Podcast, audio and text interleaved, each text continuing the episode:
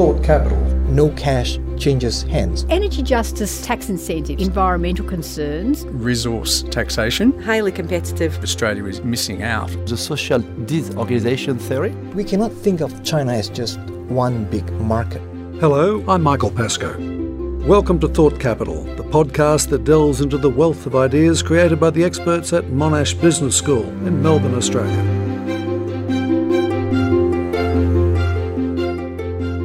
Most female leaders are found in healthcare and education sectors. The fewest are in mining and construction, according to the Workplace Gender Equality Agency. No surprises there. The same agency reports female representation in the boardrooms is static at around 25%. Only 16% of Australian CEOs are women. There is seen to be a social norm of male leadership and what that means is that when you look around, you only see male leaders. So you feel as a woman that you don't really belong in that position. In this episode of Thought Capital, we'll be hearing from a woman who's defied the statistics to become Australia's most senior female academic leader. Professor Margaret Gardner, Vice Chancellor of Monash University since 2014 and Chair of Universities Australia. Welcome. Throughout your career, you've pushed hard to advance the cause of women in academia? Have you succeeded? Oh, no. Um, well, you're Vice Chancellor. You're meant to be in charge. ah, yes, would that it were so. It's certainly true that in my leadership career, I've had the opportunity to work actually quite directly on issues to do with diversity and gender equality in particular. My very first senior executive job was called a Pro Vice Chancellor Equity, and I was responsible for equal employment opportunity, which generally meant gender equality for women in universities, uh, of the university I was in. Also for issues to do with uh, student equity, which included issues regarding students of low socioeconomic background and students of non English speaking background, Indigenous Australians, and the like. So that was my very first senior executive job was with responsibility for advancing those goals. I'd like to think I had some impact. When I got to the position of being a vice chancellor and in a position where you could look at, for example, pay of senior executives in the university, then I've always been quite conscious of how we do performance bonuses or ensuring that we have very clear metrics by which we decide how one position is paid against another. And so I've been able to put some of the things I understand into, into practice more directly in what I do. I would not say that I feel that I've been successful. Why not?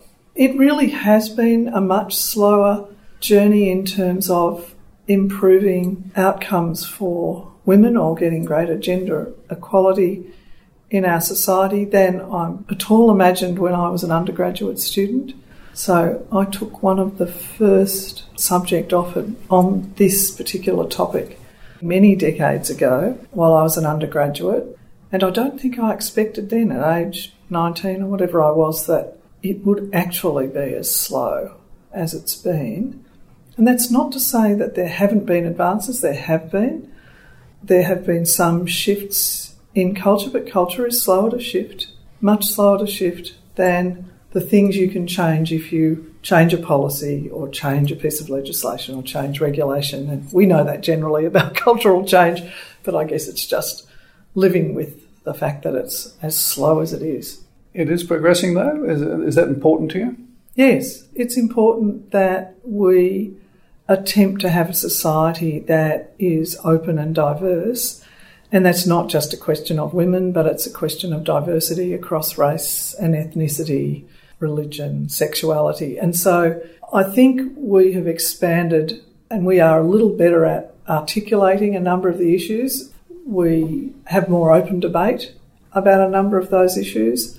I think we have had successes, particularly with women. But all situations in which there is significant significant advantage are very slow to be secured by those who have less, whether that is by virtue of socioeconomic background or gender or race or ethnicity or sexuality. Hmm. There have been times in your own career where being a woman has been a disadvantage and an advantage? Well, I guess you could argue that it was unlikely they were going to appoint a male to that senior executive role that they created, which was my first one, so I guess that was a slight advantage. I've tended, I must say, actually, when thinking of myself, not to think too clearly in those terms and have sort of just thought about what I might do and how. It doesn't mean I'm blind to what happens around me or context, but I've tended to say view it through a distant academic lens a lot of the time and say, ah, yes, well, these are the things I might expect. I always knew that I would have to have very strong and demonstrated experience in as much as was possible to secure a leadership job. I anticipated that it was unlikely someone was going to say, I think she's got capability and potential, and that they would always look for the experience. I can't remember careers counsellors at schools ever saying, Well, would you like to be a vice chancellor at oh, university no. as an option? No. How did your career go from being an academic into leadership to where you are now? the, the point at which I imagined being a vice chancellor was the point at which I was already holding a senior executive job reporting to a vice chancellor. So you might argue it was straight in front of me because that was the that was, was the, the position I was report, reporting to. Well, to move into leadership, I never put my hand up. I don't think would ever been considered to be a prefect or a school captain at school. So I, not someone who sought to be the, the leader of the whatever. I do have activist tendencies, so I probably stepped forward. So you like kept saying contribute. yes. I like to contribute. I built up experience, and therefore the possibility of doing other things came to me, and then became obvious to me that they were things that I could do and might enjoy doing. There has long been debate about why women have not had the same leadership opportunities as men. The way forward could be to consider a different path for women to gain senior management roles. What if women were presumed to be interested in any position they qualified for until they say no? What if women always stayed in the running for any promotion unless they chose to opt out?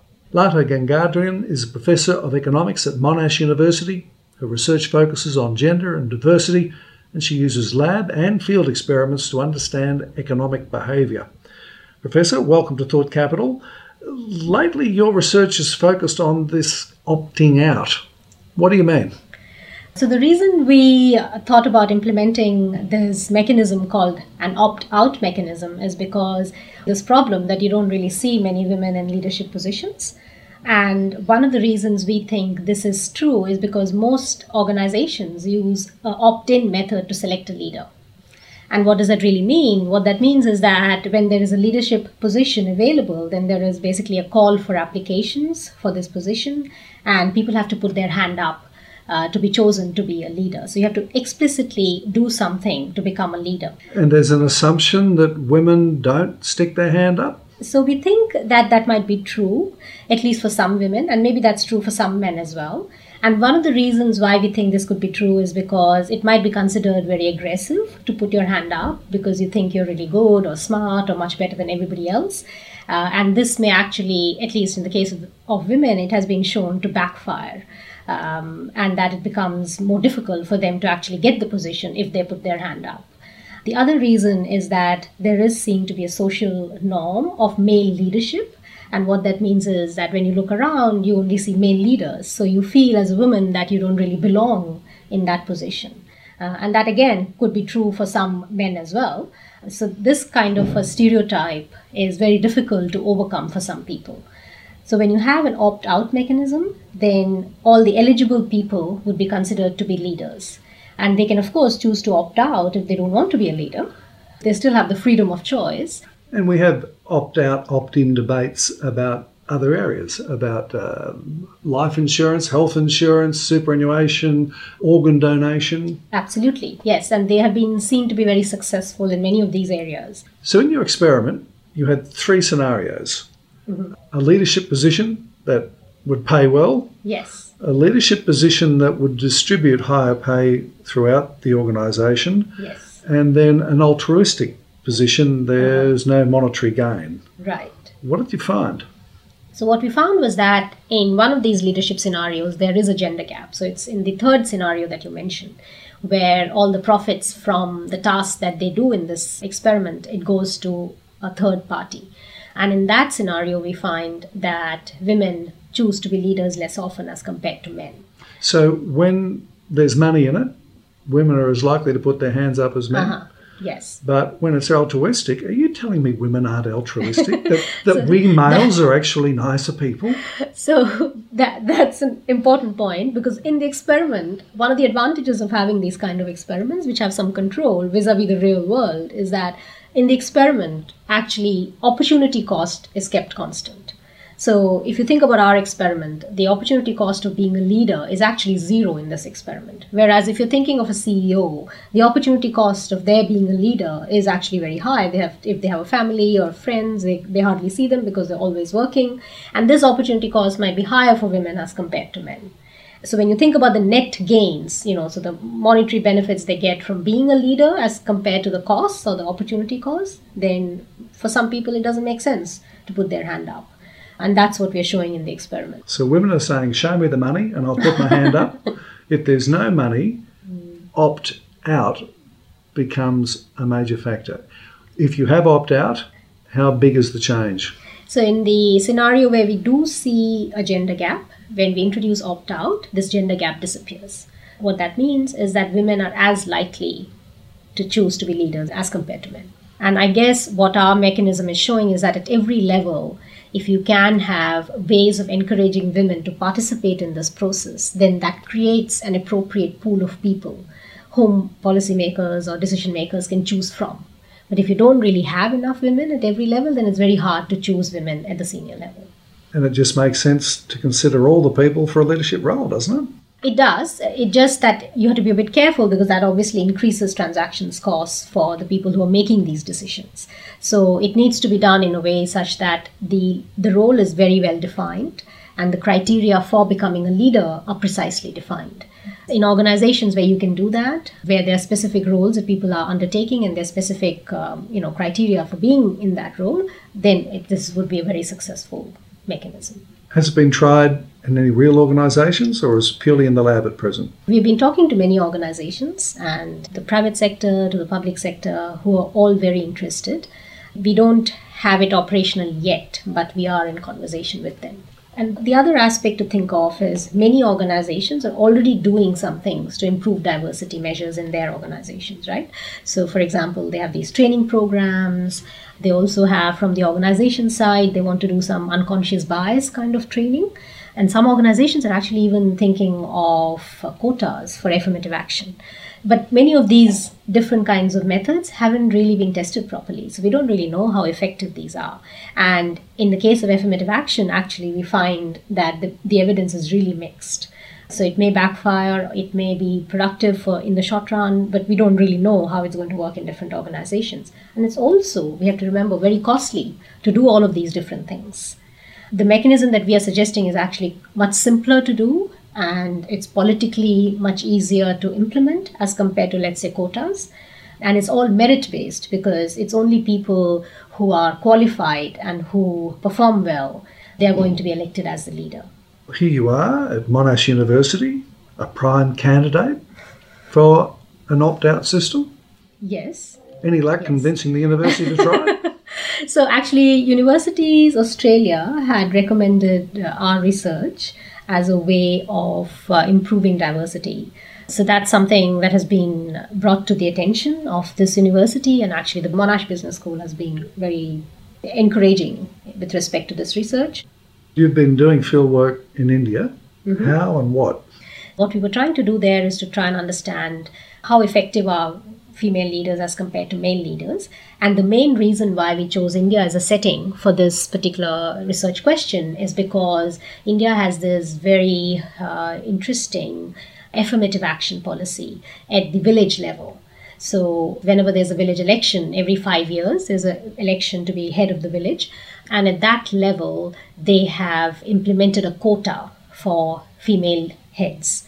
One third of the positions are going to be randomly allocated to women. So, if a particular village is reserved to be a female headed village, then men cannot apply for that position in that particular year. So, this is a very nice testing ground for experimentalists. And what we did was to run these uh, public good kind of experiments. So, public goods, if you know, are basically you know goods that we all use like roads and electricity and other such things but somebody has to contribute so that these goods get funded um, so we def- designed a simple public goods game where you have a leader and you have other group members, and the leader has to suggest how much the other group members should contribute towards the group. So now the question we were trying to understand is whether when you have a female leader, will the other people in the group contribute more or less as compared to when you have a male leader? And what we found is that the group members, especially the male group members, follow the female leader much less as compared to the male leader. So when you have a female leader, then there is a bit of a backlash by the male group members. Which is based upon a long history of sexism? Yes, so there is a problem of male identity being different, and you don't really expect women to be leaders in this particular context. Actually, many contexts, as we said before, but definitely in this particular village context, you're not really expected to see female leaders. We also, as I said, we could run them in villages that already have an existing female leader as compared to villages which have a male leader. So that variation helps us understand that uh, in villages where there is a norm of a female leader, the backlash is actually more as compared to villages where there is no female leader. So I guess the men in those villages are already a bit frustrated and they are lashing out in this experiment against the female leaders in their group. But the positive result that we found was that because we could look at this is a policy that has been in place for about 15 to 20 years in this particular region in India. We had, you know, data from three election cycles, so we could see if this improved over time or did or did this become worse over time. And what we found was that when they're more exposed to female leaders, then over time the male members they show less backlash. They get So used they, to it. They get used to it exactly. Is there the evidence of an outcome that villages that had a female leader were faring worse or not? So that's a good point because uh, these are actual leaders in these real villages. So we can test that, and we did that. In our data, we didn't find any difference between the performance of the female head as compared to the male head. So there's no good economic or social reason for these people to be frustrated.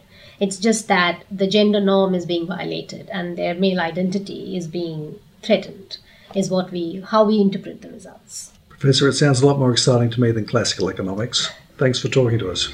Thank you, Michael. Professor Margaret Gardner, Vice Chancellor of Monash University since 2014 and Chair of Universities Australia. Some of the research we've been looking at on Thought Capital, done by one of the Monash professors, uh, Professor Lata Gangadharans, on opting out as a way of looking at encouraging women to actually be opted in. Changing promotion to instead of having to stick your hand up for it, everyone's considered up for that promotion if they're qualified unless they opt out. A bit like the push to try to get organ donations, an opt out situation. Could that make a difference? The, the laboratory research, the experiments she's conducted, suggested that that would take away gender bias. Ah, it wouldn't take away gender bias.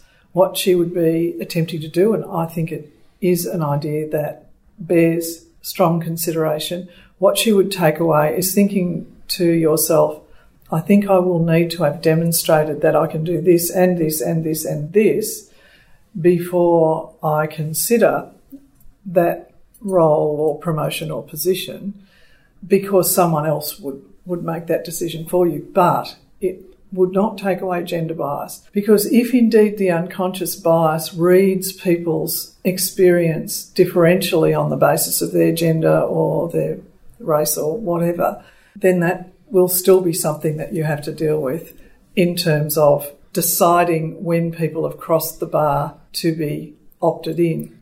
In the and it will not and it will not stop people opting themselves out on the same basis. But i think it might ameliorate that so i don't think it would eliminate it and so it is an idea worth considering unconscious bias is such that we know that people read the same things through different lenses based on their unconscious bias. And that's the thing culturally that we're constantly seeking to deal with. In her experiment, the idea is to get women to the starting gate. Mm, yeah, no, no, equal it's a great idea. Yeah. Yeah. Mm. What particular advice would you give to a young woman entering university life?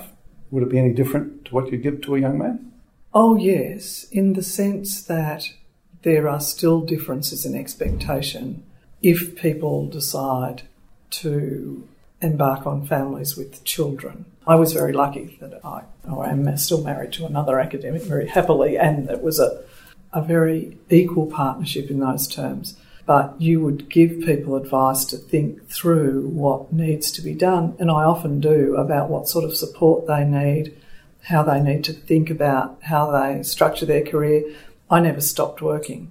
I remained working full time. I know full well that all the evidence will say, in retrospect, that that was an advantage for me. It's not that I'm suggesting that all people should do that because that's not everybody's choice. But as a woman, you do have to think about it seriously because the impacts of cumulative disadvantage, which is what we know from the research, are high. I'm not trying to make suggest that it's the responsibility of women to do everything for themselves because it isn't. We're trying to make change so that isn't the case. So, for a young woman, having a supportive partner sounds like an important career move if you're going to have a partner at all. I just think it's general advice that you might want a partner to be a partner. Would you recommend leadership roles to your daughters? Yes, I would to my daughter and my son to the extent that I think they have the inclination and the judgment. I think in both cases they do. Did you have particular mentors that you looked up to that helped chart your course? I was very fortunate on a few occasions. I had a dean who kept suggesting that I do things that I would not have thought of myself. Uh, like I applied for a postdoc on his suggestion that he thought I would get a postdoc, which I had not considered. He, So he you could have benefited from an opt out regime. So he suggested things. I was very lucky that one of the vice chancellors was just a great person to talk to and gave support and was confident one could do things. So yeah, I've been lucky in all those things. I've been very lucky in my partner, who's been a fabulous life partner to discuss the world with.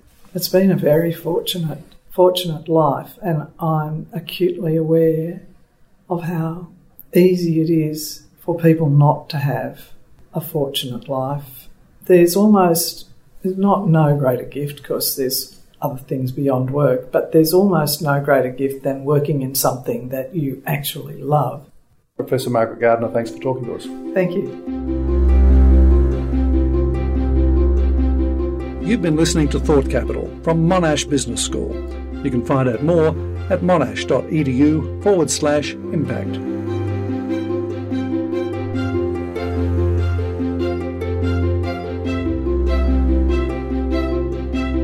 Thought Capital is produced by Tina Zanu, editing and post production by Nadia Hume, technical support by Cameron Nicol, executive producer is Helen Westerman.